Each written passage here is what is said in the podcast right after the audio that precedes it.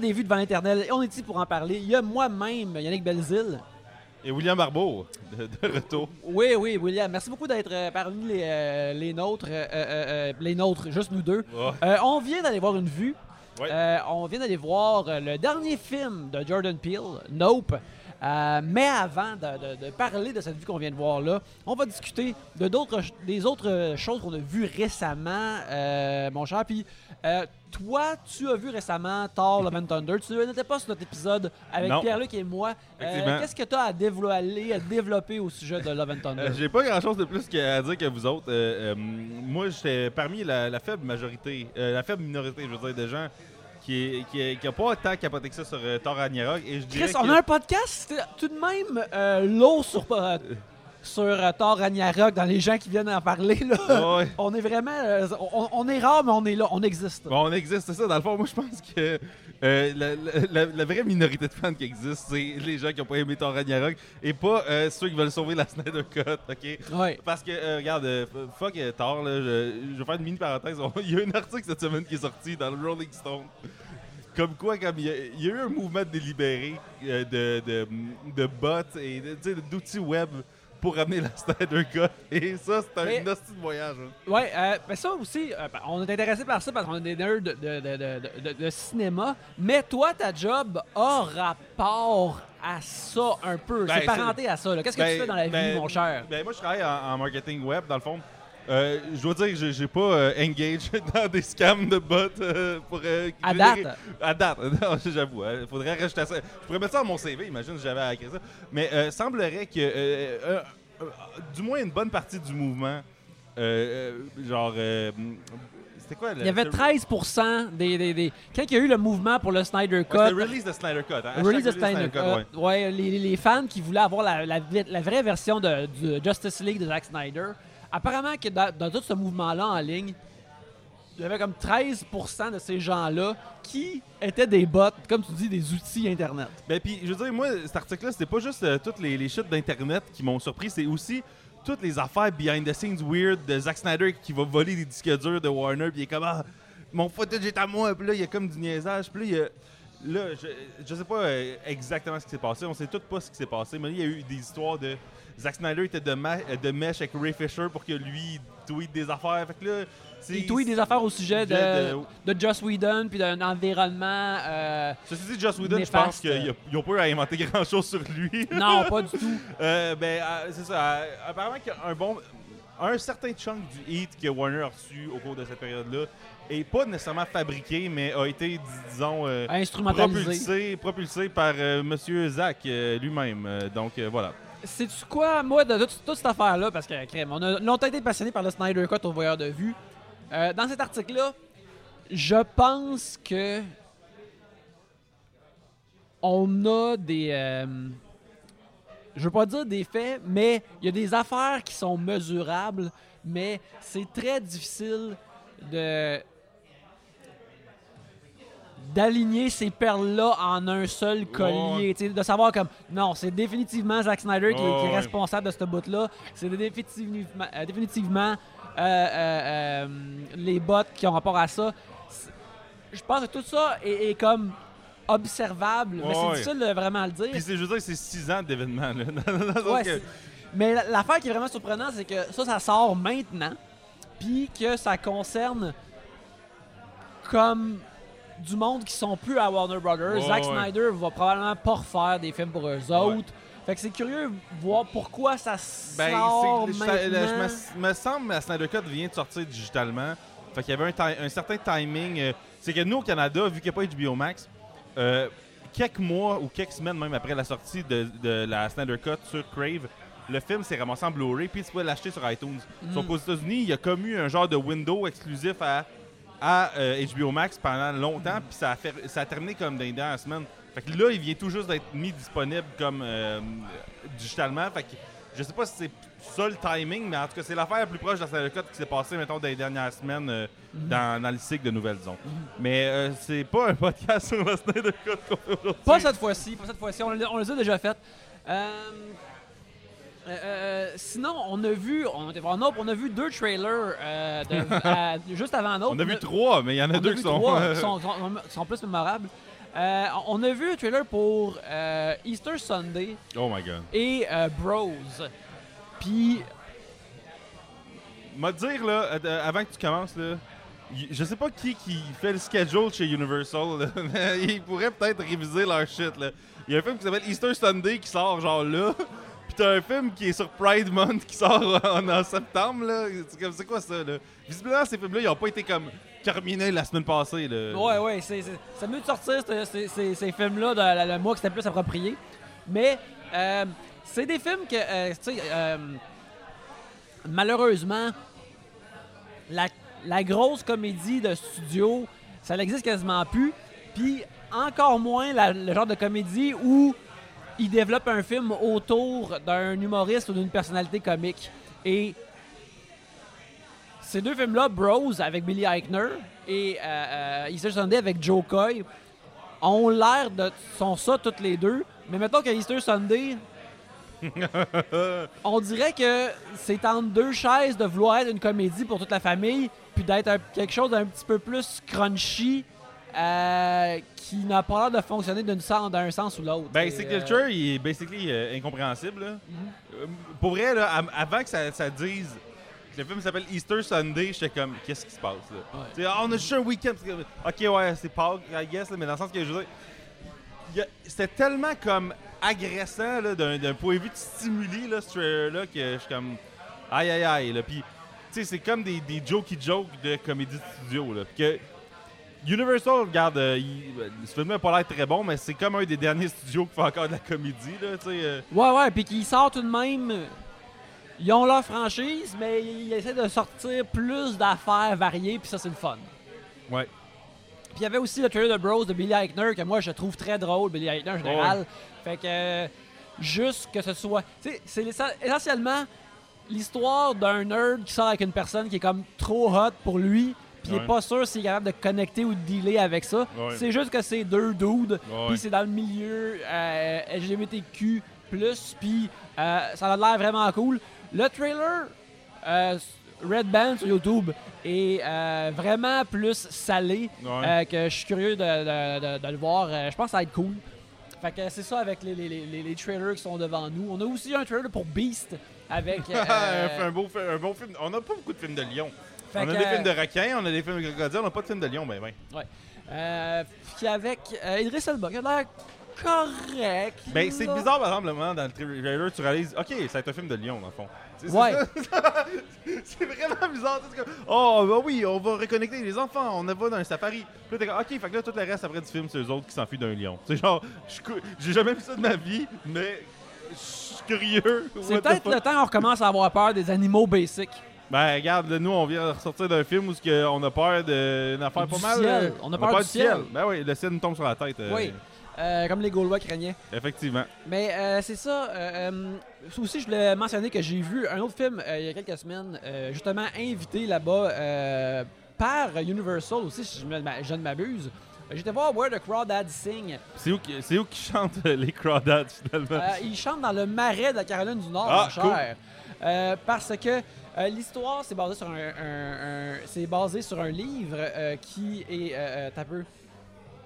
Je veux savoir le nom de la, personne qui l'a.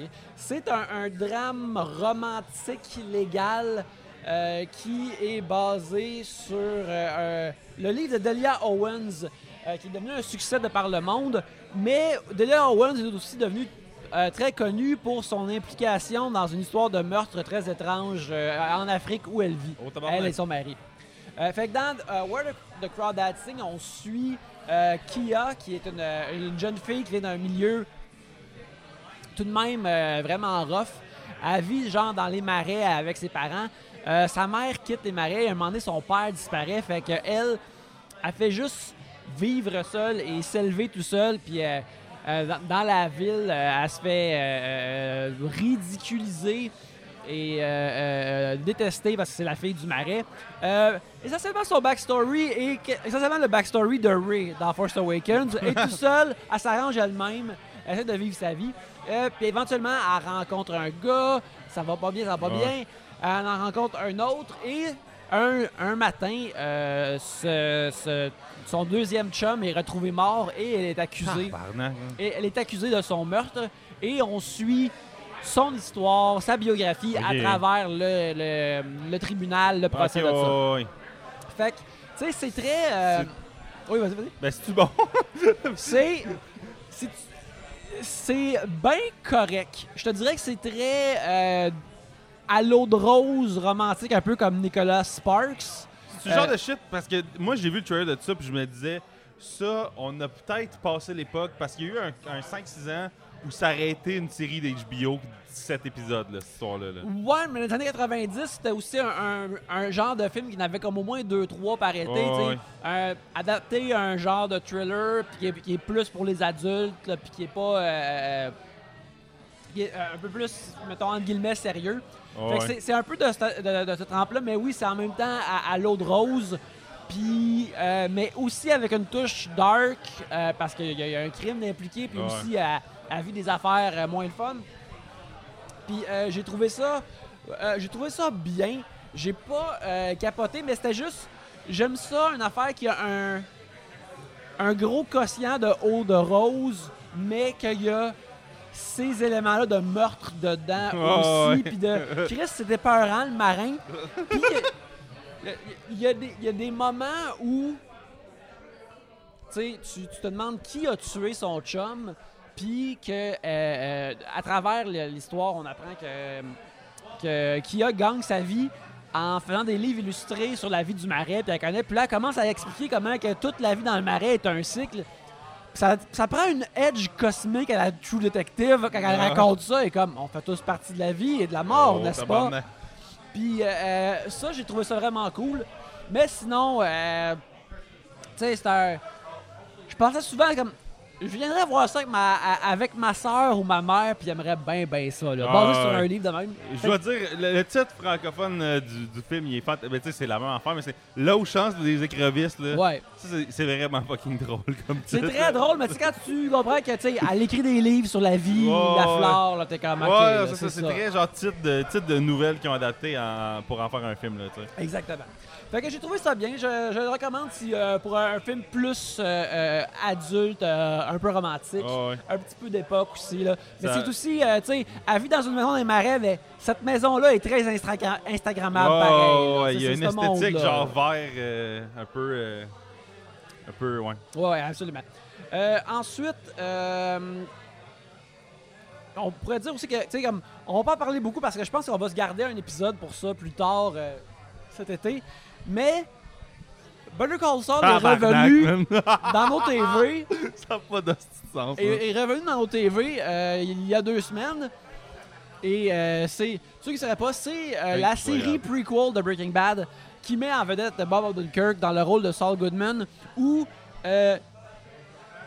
la meilleure description de l'émission, c'est la description du show sur iTunes. Six ans avant qu'il rencontre Walter White, Saul Goodman est un avocat de petite envergure qui s'appelle Jimmy McGill. Et c'est ça. Ouais. Puis on, on- on voit à travers ce show-là euh, sa lente transformation en le, le- le personnage quasiment clownesque de, de Breaking Bad qui, éventuellement, dans Breaking Bad, euh, s'effrite et devient ouais. extrêmement triste. Et puis, euh, c'est ça, c'est de retour sur nos écrans et voir les épisodes qui s'en viennent, sans les spoiler puis sans trop en parler.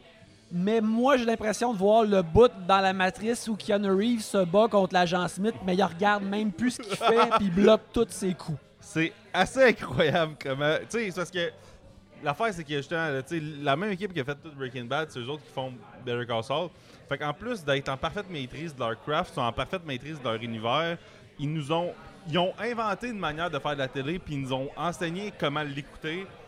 Fait qu'à cette heure-là, ils savent exactement quoi faire, puis c'est pour ça que ça a l'air effort- effortless, c'est que ils sont tellement confortables dans ces souliers-là qu'ils s'en rendent même pas compte, puis ils courent des marathons. Là. Ouais, il insane, court des marathons, il y a un bout que c'est du moonwalk, puis il Oh, dépasse tout le monde, puis là, après, Oh, il, ouais. il court de côté, et c'est de toute beauté. C'est fantastique. Euh, c'est- sûr que là, c'est- il y a de quoi de. On dirait qu'il y a. Better Call Saul, on dirait que ça, fait un peu comme Breaking Bad où ce que c'est bizarre, c'est genre un genre de sleeper hit aussi, tu sais, Breaking Bad, le monde dit ah ouais, j'ai écouté la première saison, là, je trouvais ça rough, là, j'ai arrêté d'écouter, blablabla. Puis là, euh, finalement, à un moment donné, la dernière saison est arrivée, puis là, j'ai tout clenché, finalement, c'est normalement une scène, blablabla. Même crise d'affaires qui se passe euh, actuellement avec Better Call Saul, le monde sont comme moi, j'avais écouté la première saison, là, j'ai laissé ça aller, puis là, vu que ça finit, je l'ai réécouté au complet, puis wow, what the fuck. Fait que, je sais pas que le curse de, de Vince Gilligan puis Peter Gould, euh, mais là, visiblement, euh, heureusement, euh, il y a eu assez de monde qui ont supporté ce show-là pour qu'il dure jusqu'à la fin.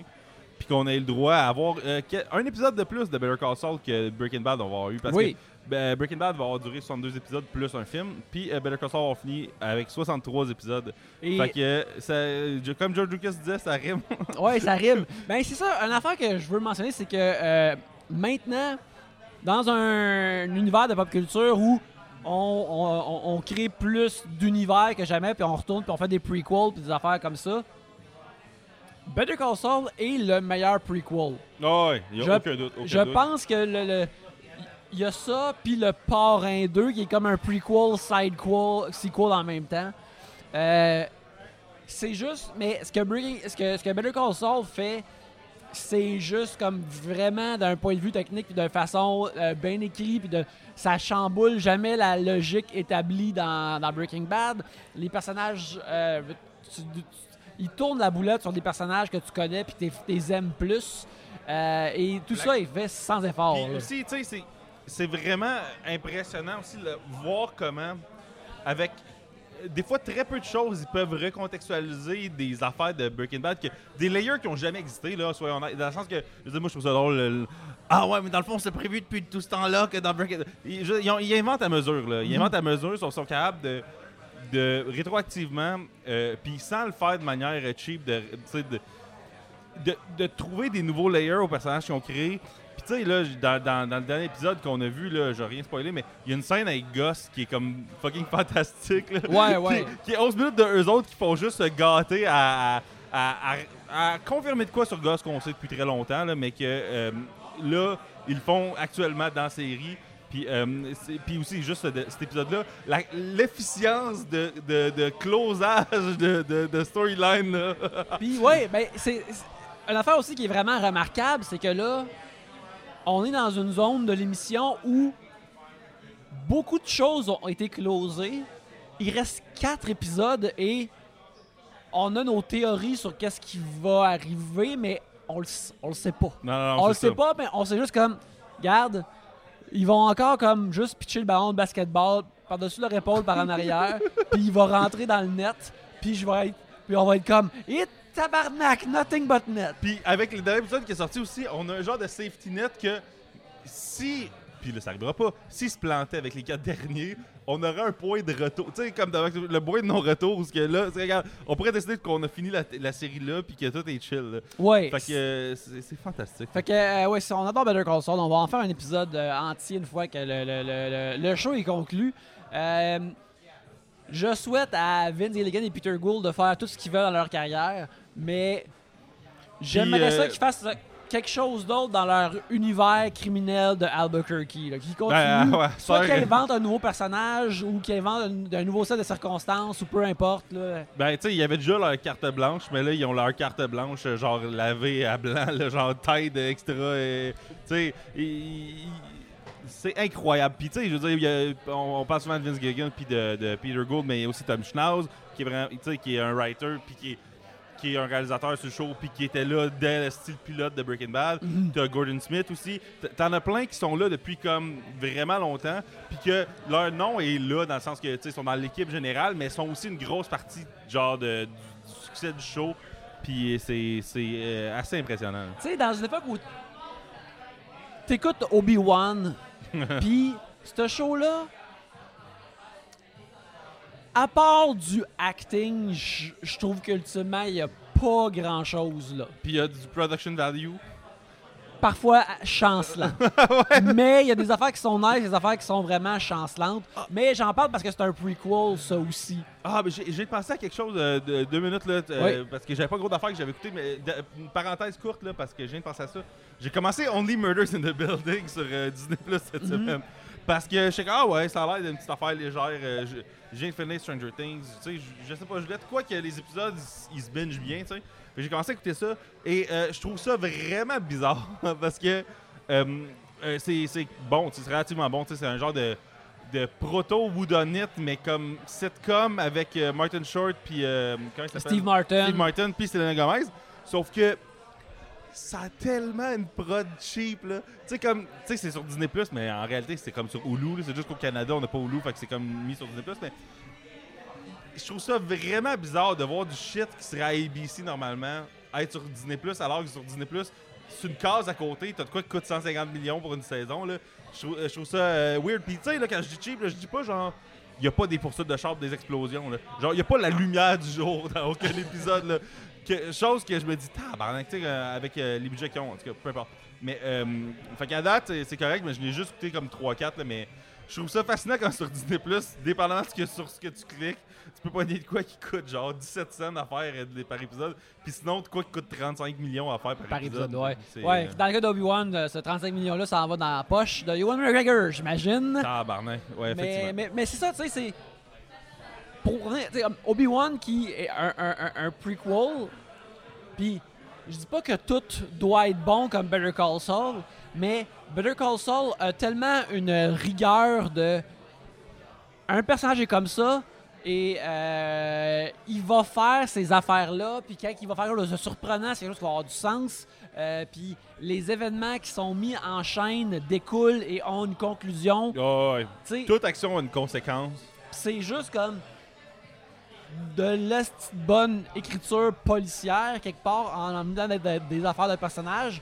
Puis comme n'importe quoi d'autre qui essaie de faire ça, comme c'est comme euh,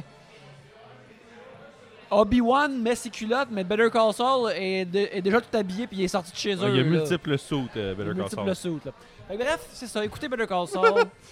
Sont tous sur Netflix. Euh, Euh, ouais, saison 1 à 5, cinq- puis un à là, cinq. 6, euh, ça va prendre un bout, j'ai l'impression. J'imagine que ça va être d'ici, mettons, probablement d'ici l'automne, ça va Ouais, être, parce là. que précédemment, le, le pattern, c'était qu'un mois ou deux avant que la sortie de la nouvelle saison, celle d'avant sortait. Mais si vous avez un VPN en Europe, ils ont genre le lendemain de la sortie de l'épisode. euh, que, Moi, je, nous, on s'est mis euh, sur AMC Plus. M- MC Plus, puis en même temps, je vais écouter. Écoute, ça m'a permis d'écouter Dead Waterfell, ah ben oui. j'ai écouté parce que j'avais. J'avais réécouté le premier épisode de Broadchurch, je suis comme, est-ce que c'est bon Broadchurch? Je suis comme, oh, David Tennant dans une affaire de meurtre triste. Moi, là, j'écoute euh, AMC, la, la old, old Fashioned Way. Je l'ai au câble, là, sur le décodeur. Puis, moi, dire, c'est drôle d'écouter Better Call Saul puis d'écouter des pubs après entre les, les segments de Better Call Saul parce que tu vois des pubs très Saul Goodman euh, entre, euh, entre les segments de Better Call Saul. euh. Ouais, ils savent. Ils savent que c'est le bon, le bon Man, spot. La pub américaine, c'est un monde fascinant. euh, Tu sais, euh, chez nous, on écoute beaucoup Géopardy. Euh, ma blonde écoute Géopardy constamment. Les pubs que dans durant Géopardy, là, on dirait que c'est Jean Coutu qui commanditent ça parce que c'est juste des médicaments. C'est Ah, juste des médicaments ouais. ou des concessionnaires automobiles. oh, ouais. Ou des fast-food obscurs, là, genre des Carl's Jr. là, des. euh, J'aime un bon fast-food obscur, par exemple. Ben ouais, effectivement. On va y aller avec euh, euh, le film qu'on vient d'aller voir, Ouais. le film de la semaine. Euh, on a vu Nope, qui est euh, réalisé par Jordan Peele, qui est son troisième film, qui est très attendu. Et puis, ce qui se passe dans Nope, pour essayer de garder le, le- le mystère, c'est des... euh, euh, euh, Daniel Kaluuya et Kiki Palmer sont toutes les deux des, des, des, des- enfants de rancher en Californie qui euh, domptent et euh, s'occupent des chevaux pour, des, pour le cinéma, pour la télévision. Et ils vivent dans un ranch vraiment loin de, loin de tout en Californie. Et dans cette vallée où ce ranch-là se trouve, il y a quelque chose d'étrange qui se produit ou qui- qui se manifeste qui a rapport avec. euh, qui est aussi lié à un genre de. de, de foire style western qui est tenu par. euh, un- un personnage joué par Steven Yeun, qui est une ancienne vedette de sitcom, euh, qui s'est terminé tragiquement. Et euh, on a aussi droit à. On rencontre aussi un cinématographe qui ressemble trop à Denis Villeneuve pour que ce soit une coïncidence, que c'était franchement. euh, euh, c'était franchement déconcentrant quand je regardais le film. Ben, surtout, un coup que tu me l'as dit, je voyais juste ça, mais il y avait rien d'autre de Denis Villeneuve Non, dans ça. il y a une voix incroyablement deep, mais bref, il y a, y y un faux Denis Villeneuve dans, dans, dans film. une caméra IMAX, genre manuel. mais ouais, c'est. c'est- En tout cas. J'aimerais ça être à côté de Denis Villeneuve à regarder ce film-là, puis genre, je le regarderais voir qu'est-ce qu'il pense. Ouais. Bref, c'est le troisième film de Jordan Peele. C'est très attendu parce que Jordan Peele, euh, qui était euh, aimé comme writer, réalisateur, performeur à cause de Key and Peele, puis euh, comme acteur comique, a explosé avec Get Out quand il, il a fait il y a quelques- années, qui est un film que moi j'ai avec qu'il a fait avec Daniel Kaluuya. Puis, regarde, moi je l'ai adoré. C'est dans mes meilleures expériences de cinéma en salle des années récentes aussi. Euh, Puis comme immédiatement quand il est sorti sur iTunes, je l'ai acheté immédiatement comme Ouais. fait ploup. Puis là après je l'ai regardé comme tout de suite. Ouais. Euh, il a aussi fait euh, Us, qui est, euh, qui est un film que j'ai aussi bien aimé, mais qui n'était pas une, euh, une histoire et une métaphore euh, bien emballée, euh, immédiate, Ouais, comme, ouais. comme son premier film. Ben c'est ça. Ah, c'est un film vraiment cool que moi-même à première écoute j'ai vraiment aimé beaucoup, sauf que c'est pas un. C'est pas un package comme. C'est pas un voyage tout inclus, là, Us, là. Exactement. tu sais, c'est. c'est, euh, mais les, les idées sont vraiment derrière. Puis là, on arrive avec euh, Nope. Depuis ce temps-là, il a aussi produit la dernière version de Candyman, euh, qui est réalisée par euh, Nia DaCosta, qui euh, a fait euh, le, le- le credit scene de Miss Marvel la semaine passée, ainsi que le film The Marvels, euh, qui va sortir l'année prochaine. Hein. euh, qui va sortir l'année prochaine. Euh, que j'ai tout de même hâte de voir, que j'ai trouvé Moi aussi, bien. hein, moi, moi aussi, euh, Miss Marvel, j'ai aimé ça, puis, la- puis euh, j'ai hâte à, à, à The Marvels, mais même. Moi, Ouais. quand, quand j'ai vu le. ah oui, apparemment, c'est elle qui a réalisé la pause squelettique de 4 secondes, ou ce que c'est juste comme ce que tu t'attends à voir, là. Wow. Ouais, c'était d'ailleurs j- petite parenthèse, Miss Marvel, beaucoup aimé ça. Je pense que c'est la une des meilleures affaires de Marvel depuis Ouais. très longtemps et c'est le meilleur début de personnage depuis les, les Guardians à mon Ben, avis. ouais, puis je trouve aussi, c'est probablement le. le à date, la série Disney Plus depuis peut-être euh, un, un bout, en tout cas dans les 4-5 dernières, c'est celle qui est la plus égale en termes de, de- Ouais, ouais. d'un épisode à l'autre. Là, ça, ça, ça pas Mais fermons cette parenthèse et revenons à Nope de Jordan Peele. Euh, toi, euh, comment tu trouves Jordan Peele en fait là? Ben, moi, comme j'ai vraiment beaucoup aimé Get Out, je- j'ai-tu vu Get Out au cinéma? Je, je pense que j'ai pas vu Get Out au cinéma, Euh, mais j'ai vraiment beaucoup aimé ça. J'ai mis vraiment beaucoup Us, mais Us, tu sais, il y a, y a- il y a beaucoup de Us que j'ai aimé qui est de la recontextualisation que je me suis fait spoon-feeder sur YouTube, genre quatre Ouais. mois après, tu sais. Puis j'ai l'impression que je revis un peu une deuxième fois la même affaire avec euh, Nope, en fait. Que, euh, so- soit dit en passant, Nope, c'est même euh, si t'enlèves toutes les. euh, même si t'enlèves tout le symbolisme des shit, c'est vraiment un film le. Tu sais, je trouve c'est un film quand même le fun, là. Euh, euh, mais euh, comme on parlait juste avant le podcast, il y, a de quoi dans le Jordan Peele post-Get Out qui, on dirait qu'il veut comme pas être si. Pas, pas, pas accessible, mais on dirait qu'il y a comme un, désir de pas tout nous donner tout cul dans le bec. Puis pour montrer, ben, je- après, je veux pas y prêter des intentions, mais pour montrer qu'il est comme pas un cinéaste comme inférieur. On dirait que, genre, il veut absolument que tu sois au courant que il est pas un doute de grand public, j'ai l'impression. Là.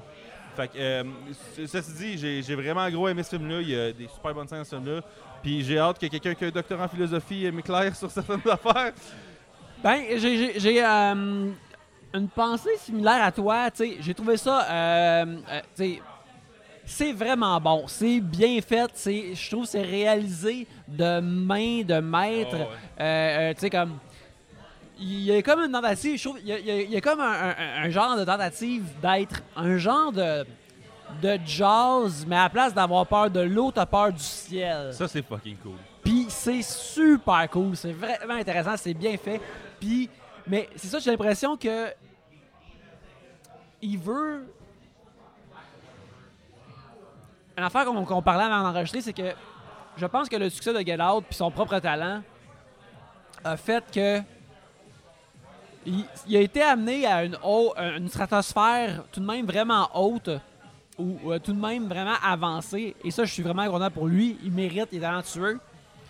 Mais je pense qu'il est réalisé comme Oh, j'ai pas besoin que tout soit immédiat, compréhensible ou, comme tu disais, euh, avant, on aura juste clé en main comme Get Out. Get Ouais. Out, c'est super compréhensible. Tu sais, tu. Un- Quelqu'un qui rencontre la famille de sa blonde, puis là, ça devient euh, un dude noir qui rencontre Ouais. la, la famille de sa blonde blanche.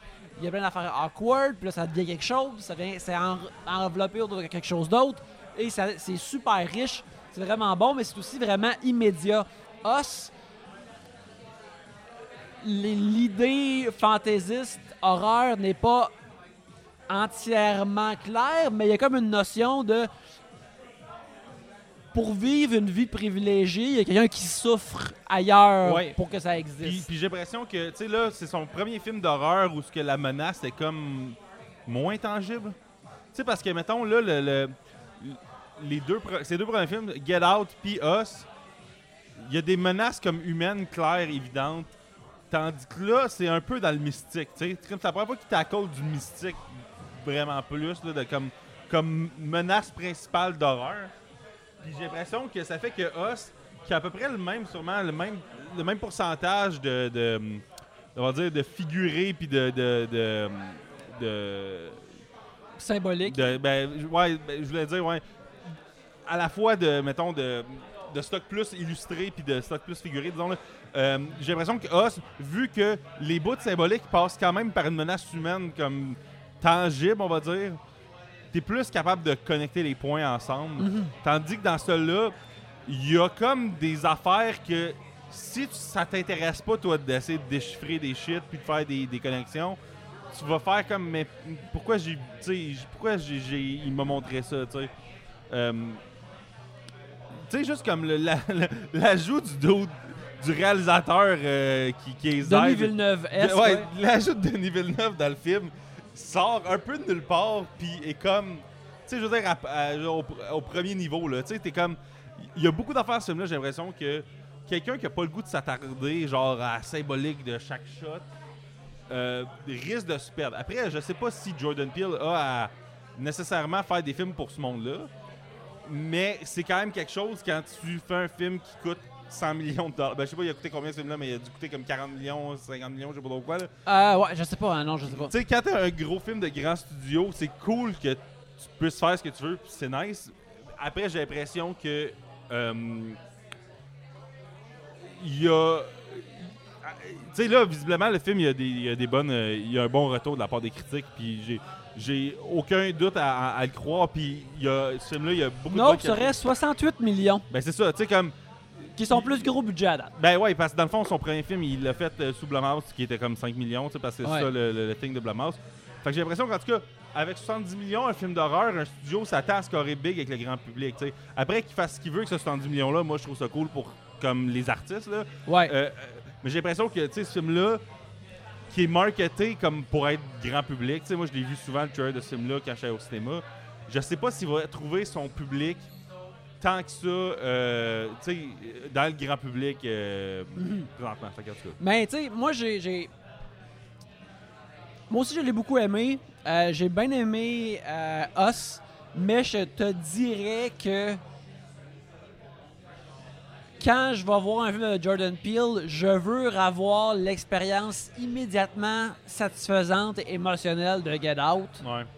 Et je ne l'ai pas eu à date. Fait qu'à chaque fois, je suis comme, oh, ceci est vraiment fucking bon, Ouais. mais c'est pas euh, euh, euh, le- le- le- le- la machine électrifiante de Get Out. Puis ça, tu sais, je trouve ça un petit peu euh, dommage. Ah, moi, je suis correct. Je prendrais peut-être euh, juste un verre, s'il te plaît, de. Euh, J'ai pas un bouton pour le bière. Est-ce que tu veux en bouteille? Euh, ouais, ouais, je prends une bouteille. ouais. Ouais. Si j'ai pas le Ultra, un Bud, Bud Light. Euh... Euh, une Bud Light, c'est bon, oui. Ouais. Ouais, c'est bon, merci. Ça. Ouais. Merci. Fait que, ouais, tu sais, c'est. euh, euh, tu sais, c'est. C'est ça, c'est comme. encore là, tu sais ce qu'on parle, euh, tu sais, toi puis moi, On a l'air d'avoir peur de dire qu'on n'a pas comme capoté. Non, mais parce que, tu sais, toi puis moi, on, on, on, aime les gros blockbusters puis le, le- le cinéma grand public puis toutes ces affaires-là. Fait que c'est cool que ce soit... euh, de- de- il y ait des artistes comme Jordan Peele qui puissent les faire, puis des Ouais, comme ça, mais je suis comme... On dirait que je me sens mal. Ah, je veux juste que ce soit plus immédiat, mais parce que je pense que le genre de shit vraiment immédiate qu'il est capable de faire avec Get Out, c'est un skills en soi aussi, puis c'est Oh, pas tout le monde qui a accès à puis- ça. Puis c'est pas, c'est pas de l'art moindre. Non, non, c'est ça. Fait que, euh, tu sais, après, moi, je veux pas qu'ils ils, ils rendent tout vraiment fucking. Ils mastiquent tout à notre place, puis qu'ils nous le régurgitent dans la gueule. Tu sais, je veux pas ça, mais je peux pas pas penser à ça quand je vais voir un, un film comme Nope ou ce que. Tu sais, là, on va dire que 80% de Nope est vraiment facile à saisir, là. Ouais. là. Mais c'est l'autre 20% qui, qui pèse lourd, je trouve, dans le film parce que des fois, ça va être des. euh, des- aussi, là, c'est une affaire. Moi, d'habitude, à la maison, même, tu sais, j'ai- je les écoute en anglais, les films, mais souvent, je mets des sous-titres. Juste parce. Des fois, j'ai pas l'attention d'écouter tout ce qui se dit tout le temps. Fait que j'ai la, possibilité. Tu sais, comme. C'est un outil sous-titres, moi, juste pour rester concentré, là, en fait, là. Euh, Puis dans ce film-là, il y a gros murmurage. Ouais, j'ai de la misère moi aussi, parce que moi aussi, je suis, euh, à, à la maison, moi aussi, on a des, des sous-titres euh, Boys and Girls à la maison, fait que euh, euh, il y, a- il y a du murmurage, c'est difficile, là, ouais. Fait que, tu sais, euh, toutes les affaires de Steven Yeun, à première vue, euh, ils sont pas directement en service du big picture, tu sais. Fait que, c'est sûr que quand tu le vois pour la première fois et qu'il n'y a pas eu de recul, là, tu sais, nous, ça fait comme une heure qu'on l'a vu le film, là, fait que c'est c'est difficile après de, de- de se positionner, mais je sais que je vais know better dans une couple de mois puis que je vais pas y repenser, mais après, je peux pas faire semblant que c'est des layers j'ai pognés en l'écoutant la première fois, tu sais. Ouais, ouais, fait que euh, c'est ça. Puis, mais tu sais, l'affaire que je trouve, mais je trouve ça cool, tu sais, comme le fait justement que le personnage de, de Daniel Kaluuya, euh, euh, Otis, justement, il est pas immédiat puis friendly immédiatement. Il est juste un gars super taciturne qui parle pas beaucoup puis qui est raide comme une barre alors que sa sœur jouée par Kiki Palmer qui est super charismatique, elle bouge quasiment comme un spaghetti cuit tout le Ah, temps comparé à lui. Euh, ouais, ça c'est c'est ça. Spaghetti cuit et pas cuit. Euh, comment ils sont, comment ils bougent dans leur Ouais. scène. Et ça, je trouve ça vraiment nice. Puis ça permet que quand son personnage est vraiment stoïque face aux affaires épeurantes plus tard, ça a du sens. Ouais. Puis c'est drôle. Mais en même temps, je suis comme. Ah. Je veux t'aimer immédiatement, là. Montre- montre- Ouais. montre- montre- Montre-moi quelque chose, tu sais. Fait que bref, c'est ça. Jordan, je t'aime. Je veux t'aimer plus. Je veux que tes, tes films viennent me chercher plus facilement. C'est pas mal d'appeler à la à facilité. C'est drôle parce que j'écoutais euh, un, un épisode du podcast de Big Picture, qui est un podcast de cinéma que j'aime beaucoup. Puis il parlait beaucoup la, beaucoup de la différence entre euh, John Carpenter puis euh, Steven Spielberg. Puis comment ils sont tous les deux vraiment bons, Ouais. mais que Steven Spielberg a une capacité de, de soulever positivement les gens Oh, ouais. et que John Carpenter est comme Ah, je pense que le monde est de la merde et que les deux peuvent pas s'empêcher de mettre ça dans leurs films des années Oh, 80 ouais. puis ce qui explique le succès de l'un et le fait que l'autre n'a pas eu autant de succès même s'ils sont oh, super talentueux les Oh, deux ouais. Fait que bref c'est ça euh, euh, Moi, dire, la- il y a une séquence de singe dans ce film-là qui est stressante que le tabarnak. qui est vraiment euh, incroyable, qui est thématiquement approprié, mais tu pourrais penser que ça sert à rien. Oh, mais c'est tellement du détail incroyable. Oh, Il y a une scène où Steve Yoon euh, euh, décrit un sketch SNL basé sur euh, La quelque chose tragédie peur. qu'il qu'il a vécu, mais il décrit tellement avec des détails spécifiques de SNL de l'époque de quand moi j'étais jeune que je suis comme je voyais le sketch dans ma tête, j'étais comme oh mon dieu, c'est Ah, incroyable. Ri- Moi, tu riais, j'étais comme, il n'y a rien de drôle présentement. C'est juste que c'était tellement détaillé de façon précise. le, début du film est tellement rempli de, détails précis, de, trucs sur faire des films, puis faire sur le cinéma, puis sur Oh, ouais. euh, capturer, utiliser le cinéma pour capturer quelque chose de sauvage qui était peut-être pas supposé être capturé jamais. Oh, ouais. Que c'est vraiment Ben, c'est pas pour rien sais, excitant. C'était excitant, puis j'espérais que le film allait, allait continuer à être de même, puis ça continue à être comme ça, mais, merci beaucoup.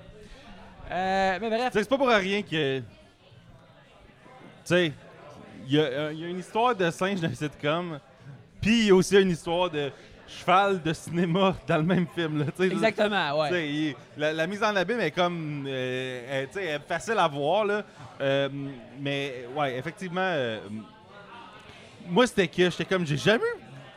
J'ai jamais eu le réflexe d'avoir peur des singes. Puis je pense que j'ai commencé à avoir peur des singes, là. Regarde, ne serait-ce que pour ça, ce film-là, façon de voir pour la survie de l'humanité. Ouais, dans le fond, c'est peut-être. Ouais. Il n'y avait pas ça dans Rise of the Planet of the Apes, puis ça aurait Mhm. peut-être euh, pu servir au film. Ouais. Euh, je pense que là-dessus, on va terminer l'épisode. Euh, William, euh, si on veut te suivre sur Internet, euh, alors que probablement à partir de maintenant, pour un bout, chaque lundi soir, on va s'échanger des memes de Better Call Saul. Moi, puis Yannick, le, le lundi soir, puis même une couple d'heures avant, que là, moi, je suis plus capable de me tenir, là. On se craint. Ouais, on se craint, puis il nous en reste quatre. Il nous en reste juste quatre. On est comme, nous autres, on a du monde que. On regarde le téléphone le lundi soir parce qu'on veut appeler Saul. Tabarnak, man. On a tellement hâte. Ouais, ouais. euh, ben, ben, moi, je suis sur, euh, sur euh, Twitter puis sur Instagram, at will underscore barbeau, B-R-B-O.